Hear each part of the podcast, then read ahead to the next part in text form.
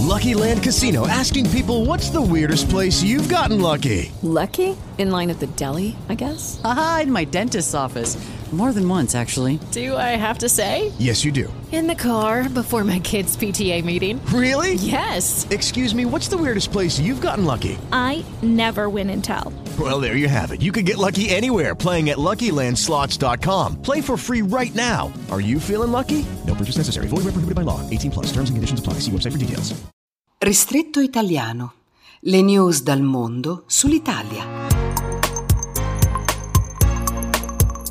A tutti buongiorno, ben ritrovati. Sono molti oggi, 18 gennaio, i quotidiani internazionali che, riprendendo un servizio dell'americana Associated Press, scrivono del difficilissimo ruolo di salvataggio di migranti in mare da parte delle navi umanitarie internazionali.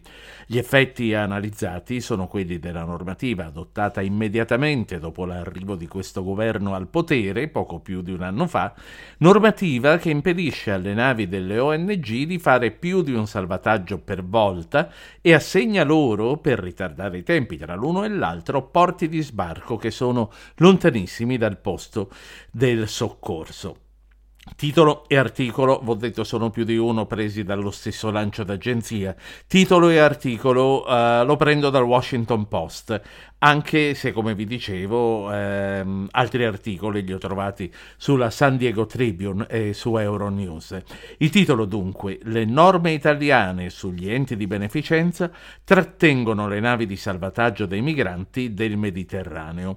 Un titolo che si riferisce ai lunghi e ripetuti sequestri come quello recentissimo e non il primo della Ocean Viking per avere disubbidito all'ordine di portare un carico di migranti direttamente a Bari mentre in realtà il 27 dicembre la nave è uscita fuori rotta per rispondere a un diverso SOS.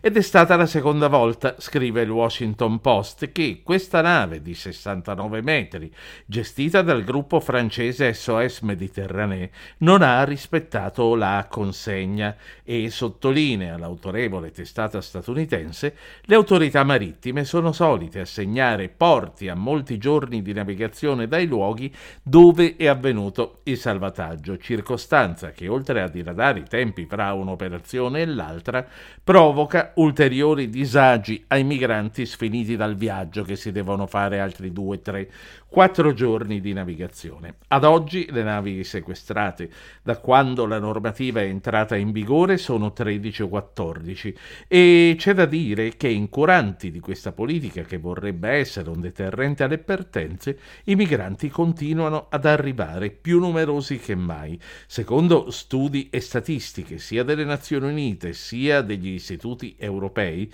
il 60% delle circa 260.000 persone entrate nell'Unione Europea lo scorso anno sono entrate dall'Italia dopo aver attraversato il Mediterraneo. Si stima inoltre che oltre 3.000 migranti siano annegati nel solo 2023 e che il numero salga a 28.800 se considerate le persone scomparse negli ultimi dieci anni, dal 2014 al 2023.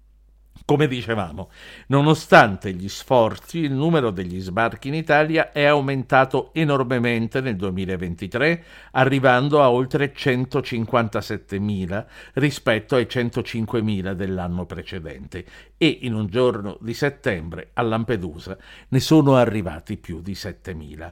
Traversate e tragedie che proseguono senza soluzione di continuità, se come riferisce Radio France, assieme a molti altri media europei, sono una quarantina i migranti tunisini dispersi in mare e si parla dell'oggi. Questa volta si tratta di una imbarcazione partita tra il 10 e l'11 da Sfax, diretta in Italia e la Guardia Nazionale di Tunisi ha dichiarato di avere mobilitato molti mezzi per rintracciare questi migranti e di sapere che sono partiti solo perché i parenti hanno cominciato a segnalare la mancanza di contatti con loro da giorni, ma al momento nessuno sembra averli visti da nessuna parte, nessuno sembra avere scoperto di più. Che cosa si dice di noi all'estero? Come ci vedono? La politica italiana comincia a fare rumore anche sul fronte delle candidature alle prossime europee e sulla questione della candidatura dei leader di partito con il solo scopo di richiamo, candidature a un posto al quale già da ora sanno che rinunceranno favorendo il secondo classificato.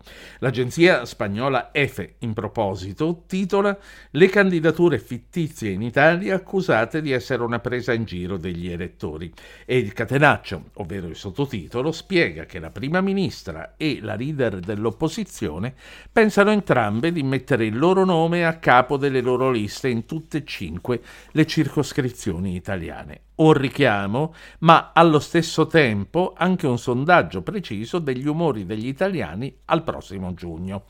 Nessuna di loro, come dicevo e come sottolinea anche Efe, pensa in effetti di andare a Strasburgo, ragion per cui queste candidature danno l'idea della scarsa serietà del loro europeismo e della uh, scarsa opinione che hanno dei loro elettori. Elezione che, è sempre Efe che parla, potranno mettere alla prova anche la coalizione di governo al proprio interno, ridistribuendo i rapporti di forza fra Fratelli d'Italia, Lega e Forza Italia. Sul fronte Dem, invece, Schlein le critiche più forti a questa suggestione le riceve da Romano Prodi, ex presidente europeo e padre nobile del Partito Democratico. Prodi che parla, papale papale, di offesa alla democrazia e beffa degli elettori. E diciamo inoltre, e questo lo aggiungo io, l'unico che fino ad ora aveva seguito questa strada, inaugurandola, inventandola, fu Silvio Berlusconi. Cambiando argomento, sapete che in ristretto italiano non copro le notizie sportive se non in casi eccezionali, perché io di sport non ci capisco veramente nulla di nulla. Tabula rasa. Va detto però che negli ultimi due giorni sono decine i quotidiani internazionali, tra di essi anche i più austeri, che parlano della Roma. Uno per tutti, il Los Angeles Times, che titola La Roma annuncia l'addio di José Mourinho con effetto immediato. Tutto è iniziato con un titolo europeo e tutto ora si conclude con diversi insuccessi e sconfitte devastanti. L'effetto immediato dell'addio è scattato dopo la sconfitta per 3 a 1 contro il Milan, che ha lasciato i giallorossi al nono posto della classifica di Serie A e inoltre sono stati esclusi dalla Coppa Italia per avere perso il derby contro la Lazio.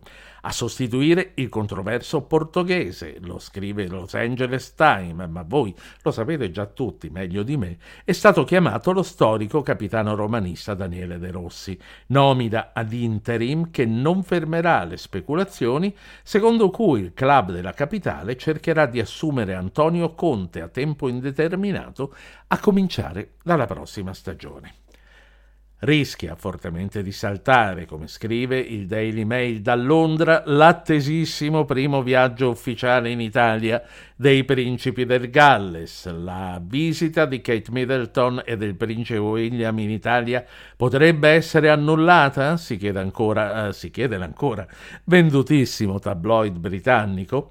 Il viaggio è programmato per la prossima primavera e lo staff di Kensington Palace sta lavorando per organizzare una serie di incontri ai massimi livelli, Papa compreso, ma ora c'è l'improvviso ingresso, come sapete, l'ingresso in ospedale della principessa per un intervento chirurgico addominale, come è stato detto, e siccome i medici prevedono una degenza di due settimane, c'è ragione di ritenere che il recupero non sarà immediato e la convalescenza suggerita dai medici sarà piuttosto lunga. Per chiudere, ieri era la giornata mondiale della cucina italiana e anche questo ci ha, meritato, ci ha meritato un sacco di titoli da ogni dove. Simpatico il servizio di Van Minute dalla Francia che nel titolo eh, si chiede e se questa celebrata gastronomia d'Oltralpe fosse solo una colossale bugia? Gelosoni, i francesi che come cantava Paolo Conte le balle ogni tanto gli girano, lontano dall'immagine di, una cucina italiana secolare, recita il sottotitolo, la carbonara ha meno di cent'anni e arriva dagli Stati Uniti, il tiramisù risale agli anni Ottanta, così come tutta la mitologia sulla cucina al dente. Diciamolo, non hanno digerito che nell'ultima classifica di Test Atlas, la guida mondiale del gusto, non siano, noi siamo al primo posto e loro siano dal tredicesimo in giù. Tornando a Van Mineux, alla fine l'articolo ci rinfaccia di vantarci tanto della carbonara che tanto ci è stata imposta dagli americani durante gli anni della loro presenza nel dopoguerra, solo perché erano nostalgici delle uova e del bacon a colazione e adesso noi facciamo tanto i sofistici perché qualcuno ci aggiunge la panna, che poi sono loro i francesi. Poi c'è la pizza, ma quale tradizione si chiede il servizio francese se fino agli anni 60 60, sopra da Napoli, la pizza era considerato un piatto esotico come oggi, che ne so, lo può essere considerato il guacamole. E poi, per finire, sta storia della pasta al dente. Loro i francesi la cuociono tantissimo. Pasta al dente che, dice il servizio, le nonne degli italiani di oggi detestavano e che solo oggi è diventata una moda per dare spessore a tutta la cultura della cucina italiana nata non più di 40 anni fa. Ho detto tutto, au revoir, ci sentiamo domani.